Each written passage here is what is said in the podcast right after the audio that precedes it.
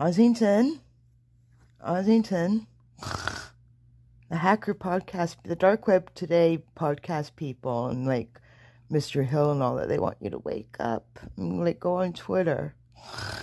Come on, come on. Oh. Mt. Gox was the biggest and most popular Bitcoin exchange, one of the earliest Bitcoin exchanges. Based in Tokyo, it was started by Jed McCaleb as a website for trading cards from the game Magic the Gathering. So the name Mt. Gox comes from Magic the Gathering online exchange. In 2011, a French guy named Mark Karpelès buys Mt. Gox, and shortly after that, the price of Bitcoin rises. The site becomes the most popular place to buy and sell Bitcoin in the world.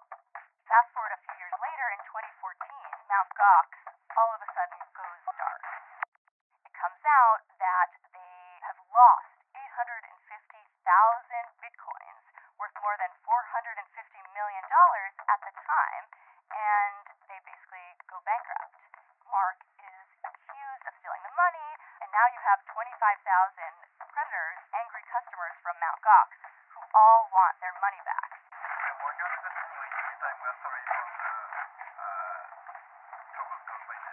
At that point, it is the biggest and worst disaster Bitcoin has ever had. The Bitcoin price crashes Said that this could be the end of Bitcoin.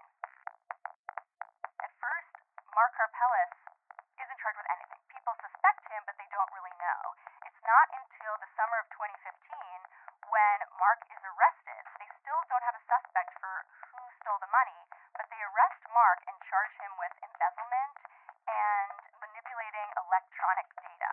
Mark, last summer when the trial began, has admitted that he ran something called the Willy Bot, which was basically using loans from customer funds to trade on Mt. Gox, which people think he was doing to try to make up for the huge shortfall of Bitcoin. He served almost a year in jail. He was in solitary confinement, and for months straight, they interrogated him from morning to night, trying to get him to confess, which he says he couldn't confess because he didn't do what he was being accused of. In 2017, the U.S. authorities arrested a Russian suspect, Alexander Vinnik, when he was on vacation in Greece. And there's evidence that most, almost 90% of the money stolen from Mt. Gox went directly into wallets controlled by Alexander Vinnik. He may not have actually stolen the money himself, but he's being charged with money laundering. So Mark Karpelès looks not quite as guilty as people once thought. A few days after Mt. Gox collapsed, Mark Karpelès was looking through some old digital wallets that he had, and he comes across a lucky break, which is 200,000 bitcoins in this old wallet that he just never believed were there. 2017, the Bitcoin price passed $2,000. That made it so the 200,000 bitcoins left are actually worth billions of dollars. That's more than the entire 430 million that are owed to creditors. And under Japanese bankruptcy law,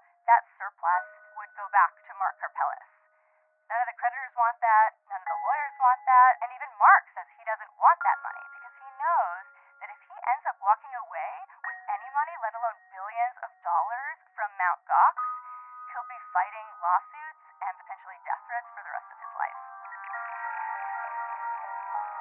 There's still 650,000 bitcoins that have never been recovered. Mark believes either they can recover them potentially from the wallets that were controlled by Alexander Vinnik, or could revive Mt. Gox in such a way or work with another exchange to basically earn those bitcoins back and pay back creditors. Mark wants nothing more than to do right by his customers. He's been hated. He's been compared to the Martin Shkreli of the crypto world in Japan. He wants to be able to move on with his life and maybe not be the villain that he was made out to be.